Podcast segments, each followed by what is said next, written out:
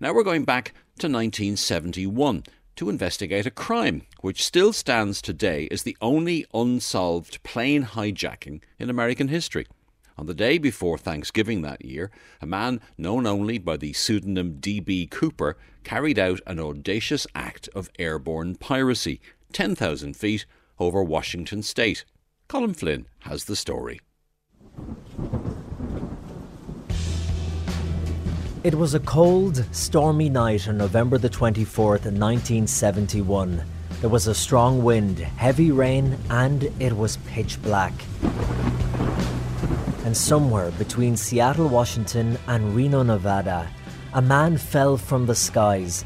He was wearing a parachute and had $200,000 in cash strapped to his body. He had just jumped from a passenger plane in midair, and despite being trailed by two fighter jets and one of the biggest manhunts in the history of the FBI, the man disappeared into the black of night and was never found, seen or heard from again. He parachuted out of the plane and he hasn't been seen since.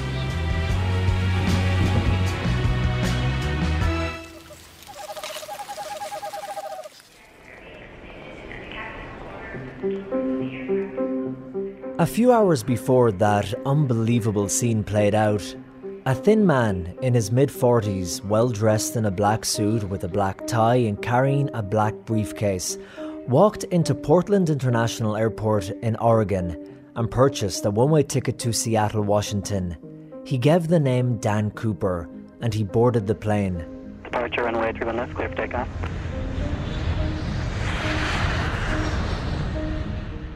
When Northwest Airlines 305 took to the skies, little did the other 36 passengers or 6 crew members know that sitting quietly at the back of the plane, smoking a cigarette and drinking bourbon, was a man who was about to carry out one of the most daring crimes in aviation history.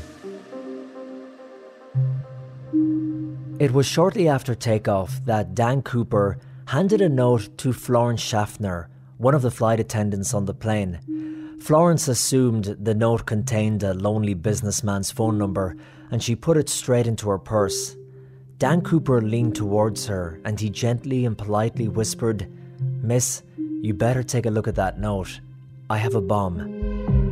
He was not nervous.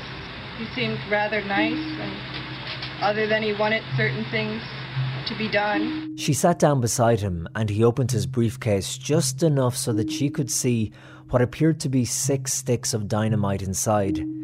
Cooper told her he wanted the plane to land and he wanted $200,000 in cash. He wanted parachutes, and when the plane landed, he wanted a fuel truck on standby, ready to refuel the plane.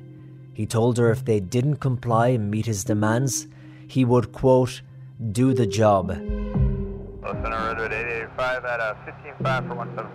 The pilot contacted Seattle Airport, who informed the FBI, and the other passengers were completely unaware of the dangerous situation that was unfolding.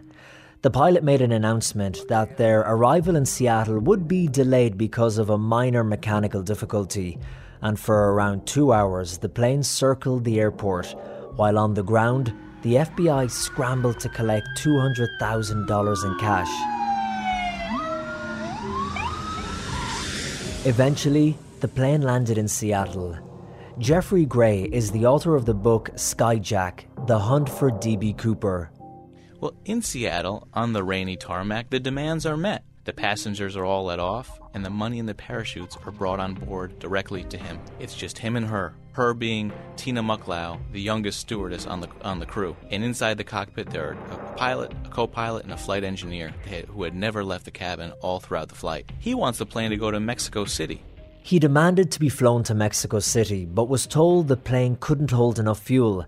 For a while, they debated about which airport they could stop at to refuel, before he told the pilots to get the show on the road. And the plane once again took to the skies, headed for Mexico City with the agreement that they would stop to refuel in Reno, Nevada. And this is where the story gets even more unbelievable. Picture the scene. It's a stormy, rainy, windy, and freezing cold night. The plane is flying in the dark over woodland and is now being followed closely by two fighter jets. Dan Cooper orders the pilots to fly at a lower altitude of 10,000 feet and reduce the plane's speed to the minimum amount without the plane stalling and falling out of the sky, which was 115 miles an hour. He put on one of the parachutes, and with material from a second parachute, he strapped the $200,000 to his body. He then ordered the air hostess Tina Mucklow to join the pilots in the cockpit and close the door. Eric Kleinsmith works for the American Military University and has been working with a team analysing the D.B. Cooper case for 10 years. As the flight attendants were up front and the pilot, they noticed a noticeable shift in the weight of the aircraft, almost as if they're hitting an air pocket, and that they understood that that was probably the moment that he had dropped the back entrance. Amazingly, he opened the plane's rear door, and somewhere over the forest, he jumped from the plane, hurling himself into the history books. That's the last time anybody saw him.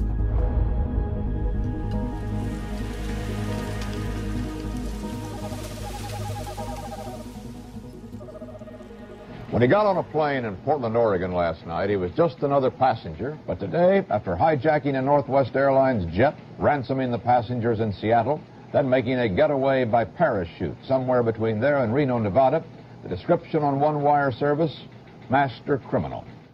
The manhunt began that morning, and it was an epic manhunt that followed. I mean, one of the biggest in the nation's history.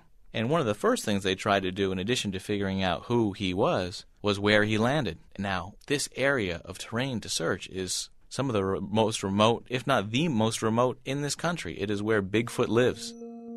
The military deployed approximately 1,000 troops who searched the suspected jump zone on foot and in helicopters, but there was no parachute, no clothes, no body, no trace of him whatsoever. A sketch of Dan Cooper was published in almost every newspaper in the country and flashed all over TV for months. Rewards were offered for any information leading to his arrest, and the serial numbers on the banknotes of the $200,000 were published. The FBI interviewed over 800 suspects, but one by one they were discounted. They had come to a dead end, until almost 10 years later, when an 8-year-old boy playing on a small beach by the Columbia River, which was several miles from where Cooper had jumped, dug up in the sand $5,800 in cash. The serial numbers matched the ransom money given to Cooper, but to this date, the rest of the money has never been found. This is the largest piece that we've found so far. It has almost the entire serial number on it, but most of the pieces are very much smaller, about the size of a dime or even smaller. Let me just ask you one other thing. A lot of this earlier, the larger bills, were found closer to the surface. These later ones down lower. How long ago might it have been that they were buried? Some of this money was found 2 and 3 feet deep in the sand. I would just guess that it would be 4, 5, 6 years. Over the years, many people have come forward claiming they suspect a friend or a family member was D.B. Cooper. I'm certain he was my uncle, Lynn Doyle Cooper. Rack straws, D.B. Cooper. Yeah. You sure? I'm sure. Everybody's got a suspect. They're still looking for Elvis. Are you D.B. Cooper? Are you D.B. Cooper? One man even claims to have met him on the night of the jump when he stopped in a small diner on his way to play music at a country club. And I'm sitting there drinking coffee, and this man walks in. He's soaking wet, got black slick back hair, a black suit, black penny loafers, and he comes up to me and he says, "Kid," he says, "where am I?" I said, "Well, you're about 4 miles east of Cleellum." He said, "If I make a phone call," he says, "could you give this friend of mine directions how to get here to pick me up?" I said, "Sure, no problem." And he said, "Well, don't worry about your coffee, kid." He says, "I'll take care of it." Shook hands with the man. I got out and got in a truck and I left.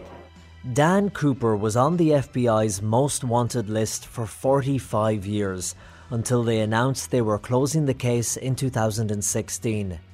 Eyewitnesses who saw him on that flight that night in 1971 estimated he was in his 40s, and so if he did survive the jump and lived in hiding for the rest of his life, he would now be in his 90s, or he would be dead, meaning the case of D.B. Cooper would have died with him, and so it will most likely remain a great mystery forevermore.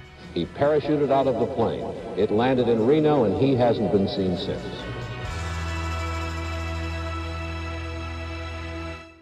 Colm Flynn was reporting there on the amazing story of D.B. Cooper. 49 years on, the case is still a source of intense speculation, and the identity of the mysterious skyjacker continues to confound the authorities.